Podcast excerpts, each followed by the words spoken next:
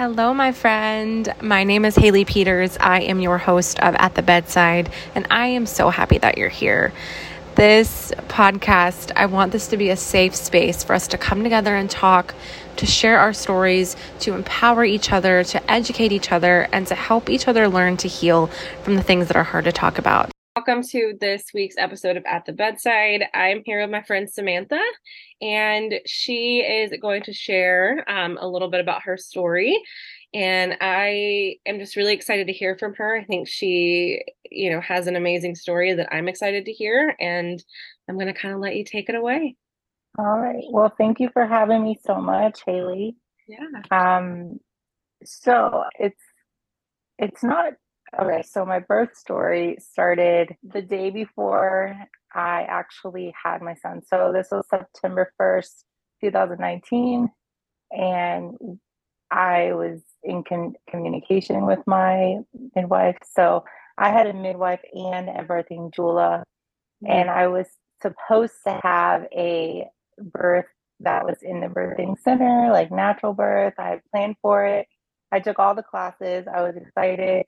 The birthing center was amazing and all that, but everything kind of turned without very much preparation.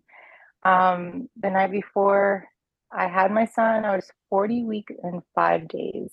Gosh. So pretty overdue. And they were talking about an induction, but when you plan a natural birth, they don't even start talking about a natural birth, like canceling of the natural whole thing until 41 weeks, and then they send you to an OBGYN who's going to do your induction and all that. So I wasn't even there yet. I was still thinking my body's just resting and I'm going to go into labor. It's going to start happening. Well, nothing was happening. And then I slept for like 12 hours that day, on and off. I didn't leave my bedroom. And then when I became aware that was sort of not normal, it was like around probably 9:00 that night, and I'm like, I was asleep all day. Like in between waking up, I didn't notice any movement, which was strange. Yeah. So I was in contact with my midwife, and it was around 8:30, 9:00 that night, and she's like, well, if you don't feel movement, try to like do something to get him to move. So get up, start like walking around, don't lay in bed. And of course, I'm an ultrasound tech, so I immediately went to my fetal Doppler, and I was trying to find heartbeat, and I did. And so I'm like, okay, good. So everything was fine with the baby, as I thought. He had a heartbeat. I heard that, and I'm like, okay, he's good, but still no movement. Even after drinking juice and like poking my belly and walking around and doing all the stuff. Normally my son had a very active pregnancy, so he was moving normally throughout my entire pregnancy. And like I said, I went almost to 41 weeks and this was not normal. So she said, if you don't start feeling some movement, then go to the hospital. So we went to the hospital. I told my husband, just let's take the bags and everything, because I have a feeling that this is when we're going to have the baby. Mm-hmm. So we took everything with us. We went to the hospital and they admitted me. Well, I guess they take you in to their labor and delivery for like monitoring. And then after I was in there for a while, then I got admitted. Mm-hmm.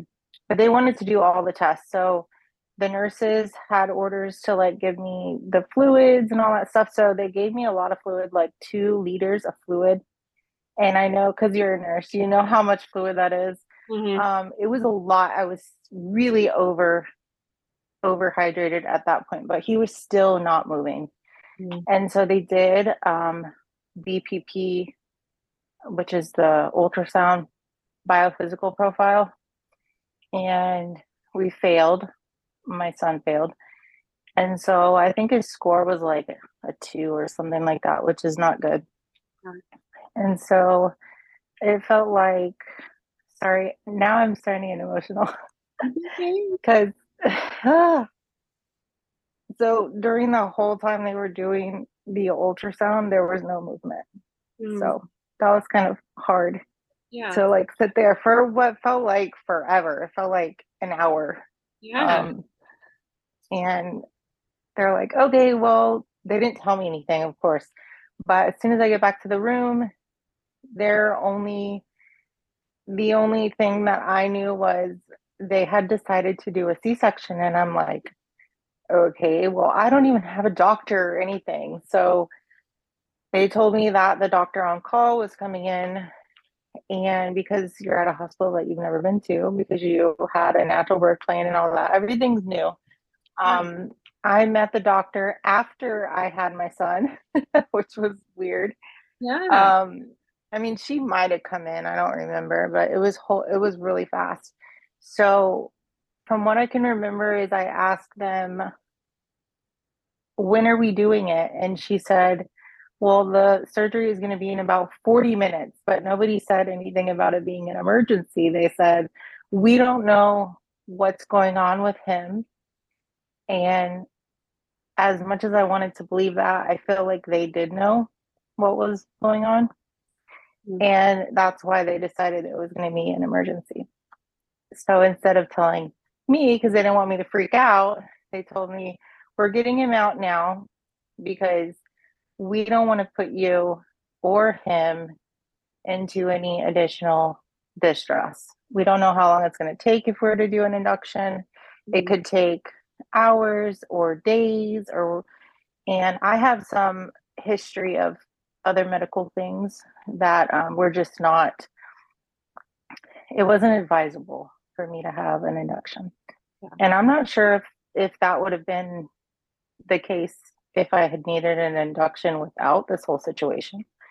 But they decided to do the emergency C-section. So everybody got, I mean, it was really fast. So I had him at 5:18 in the morning. And I feel like I learned about the C-section around like 2 o'clock in the morning, because that's when I had shared everything with my family. Like, you guys need to come to the hospital. Yeah. Like around 2 something in the morning. So it was really fast. When I was in recovery after my C-section, they told me that he was born with a cord wrapped around his neck twice. He was in respiratory distress. I remember like laying there when my son was born, just my arms spread out on the table, like strapped down. Basically, I can't do anything. And I feel like that's the most helpless I've ever been in my entire life. They were giving my son CPR for minutes to get him to breathe. And what I wasn't told was he was breathing, but he wasn't, like, it was what they call agonal breathing on a really low scale, like 1. His breaths were really far apart. He didn't cry for a while, and then when he finally did, everyone was like, okay, you can see him for a second. So they brought him over to me, and I'm like, oh my gosh, this purple baby. He just didn't look well. Yeah. Then they took him, and I went back to recovery, and then the nurse was like, you saved his life. Like, she told me, if you hadn't come in when you did, this would have been a whole different situation. It was like in perfect timing because, and this was the most important reason why I wanted to come on and share my story with you, was because there is a really fine line between saying like, everything will be okay, like the baby's resting, or just go to the hospital. Yeah. Because you don't know, you don't know. And I didn't know. And I wanted to think everything was fine because we had a really good pregnancy and everything was fine. But I saved my baby. Yeah. And of course, I had a really, really good team of nurses, and the doctor was really great. The hospital staff was great. And he ended up living. He had a struggle for a whole month. So he was transferred. We had him in Advent hospital in Tavares. And he was taken to Orlando like 6 hours after he was born, because they didn't have an NICU, so they kept him stable and stuff there at the Well Baby Nursery. Mm-hmm. And they had him hooked up to every wire and tubes and all this stuff when I first saw him. I'm like, oh my gosh. It was sort of like a preemie situation, but not really when you see a preemie baby and how they're hooked up to everything. Well, he weighed 8 pounds, 12 ounces, so he was not small. But they wouldn't really let me. I couldn't hold him. I didn't hold him for like a day and a half. So, so he was taken to Orlando. My husband followed immediately. I had to stay in the hospital, like in Tavares, while my son went to Orlando, and that was really hard. So I recovered, but they let me leave really early. I think I left the next day. I wasn't even in the hospital for like a day and a half. And then they said, as long as you can get up and get, you know, get out of there, like shower and all that stuff that you have to do after you have a baby. I think they weren't worried as much because they knew I was going to a hospital and that it was going to be okay because there were nurses and doctors and all that. Yeah. So I was discharged and then went straight over. And then I feel like it was still a while before I got to see him and all that, but it took a while for me to hold him. Yeah. He was in the hospital for 30 days. So we had him on September 2nd and he left the hospital on October 2nd.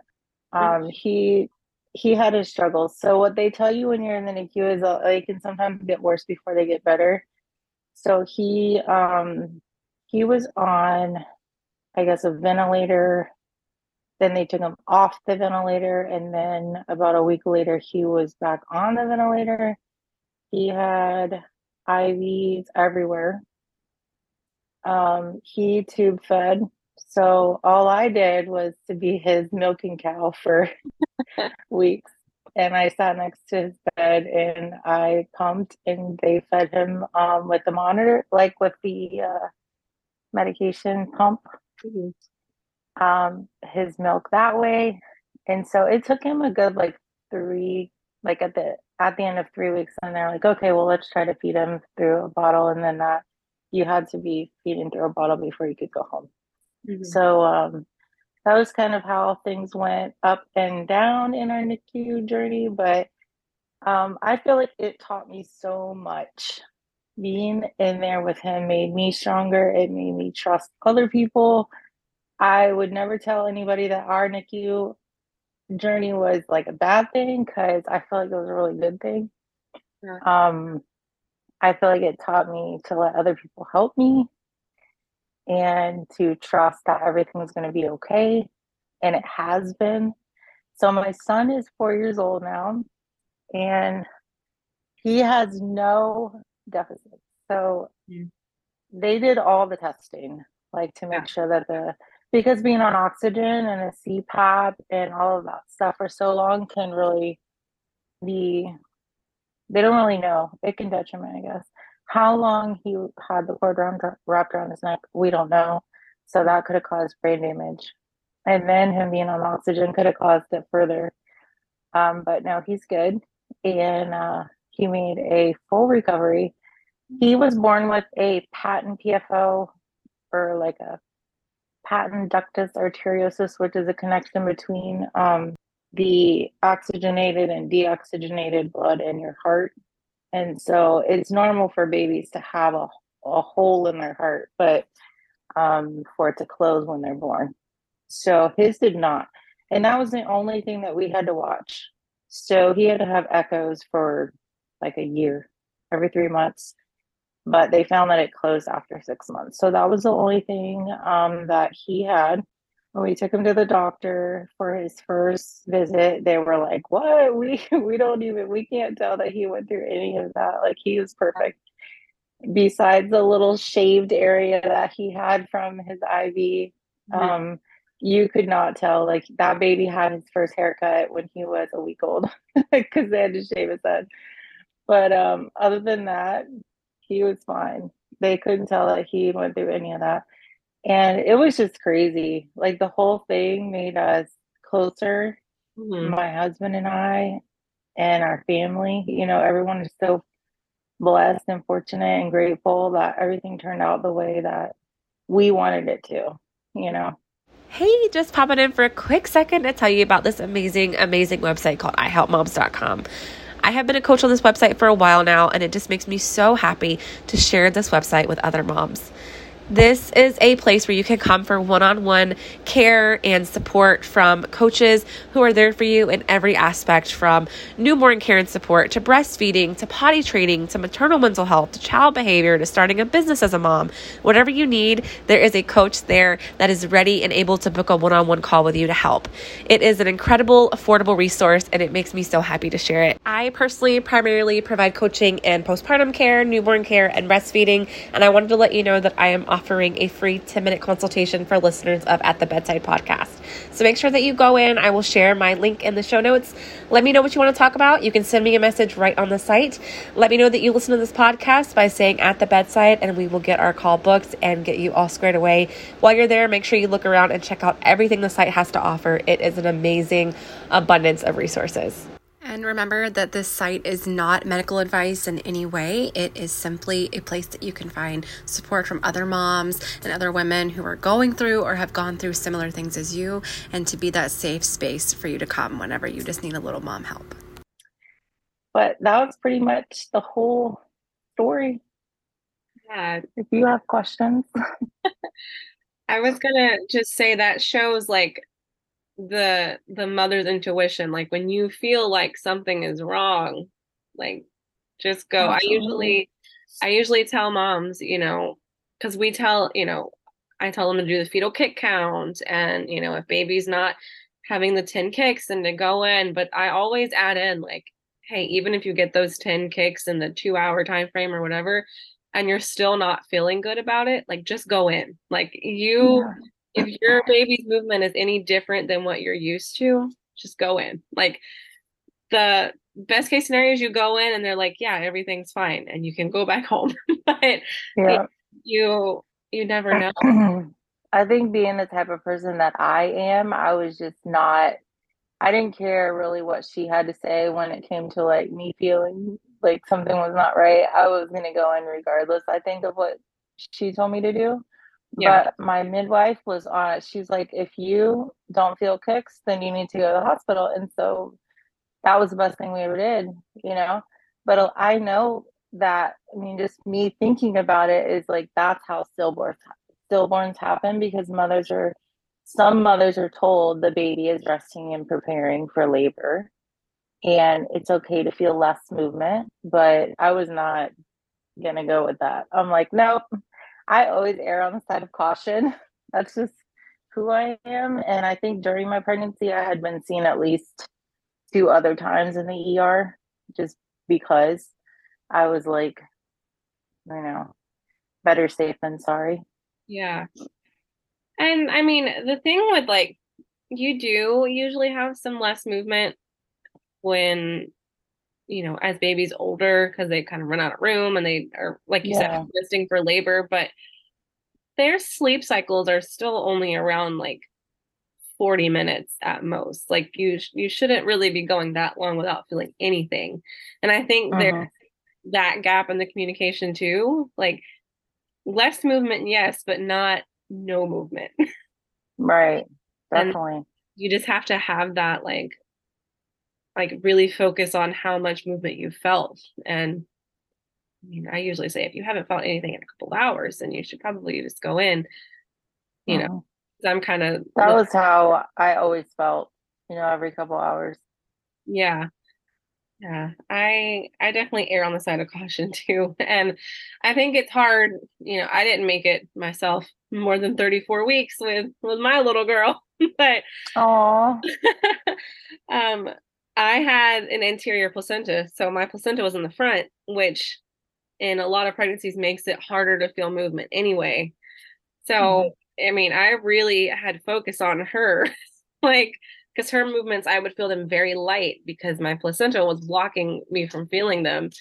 And I think that can be hard in a lot of pregnancies too. And I know that I talk to a lot of moms who have the anterior placenta, and they're like, well, I don't usually feel movement, so this is not really much different. And you know, it just goes back to the intuition. Like, you know, what's normal, even if you don't usually feel movement that often, you can still, like, in the back of your mind, you can usually tell when something is wrong, and just listen to that. Yeah, for sure. Anyone else says, just listen to that. And I think that's awesome that he didn't have any like lasting effects or anything residual from the birth or from being in the NICU. 30 days is hard. Yeah. 30 days is hard. It was. We were really lucky. I heard a similar story of what happened, you know, because I meet a lot of people in my job. Mm-hmm. And I heard the story of the exact same situation, and it turned out way differently. That mother was taking care of her daughter for all the way up, you know, to adulthood. Yeah. Because of the trauma of the brain, you know, it's really sad, and things can just be one way or the other, you know? Yeah, for sure. I think it's funny too. Avery, she didn't really start gaining weight until like we started giving her food, like the 6 months, like she still looked like a preemie, like a NICU baby for a while. And then now it's like, she's almost 2 and you look at her and it's like, you would have no idea that she was born 6 weeks early. And I just think it's funny, like with your son too, like how kids are resilient. Like you can't tell they went through the most traumatic thing of their life. Yeah. And they just look like everything's fine. A lot of babies who are small turn out to be the biggest people, and you know, like really tall and really big, and you would never think they were born that small. I have a friend who had a baby at 26 weeks, and the baby was 1.5 pounds, and she's so tall and just big now, and not big but normal. Yeah. Yeah, and my son, on the other hand, my son has struggled with gaining weight his whole life. He weighs 40 pounds and he's weighed 40 pounds for a year. Like he's so tall. He keeps getting taller, but he does not really gain weight. He just kind of stretches out. So he's always been on the 65 percentile for his weight. Mm-hmm. And he was born at almost 9 pounds. So you just don't know.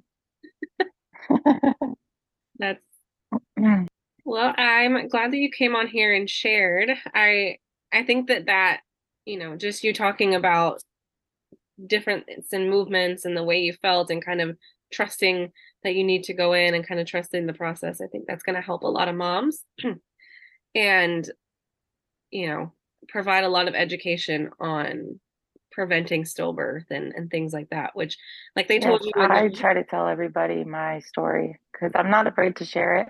I'm a good sharer. I like to talk and tell my story to anyone who will listen. So I was excited to hear about this opportunity.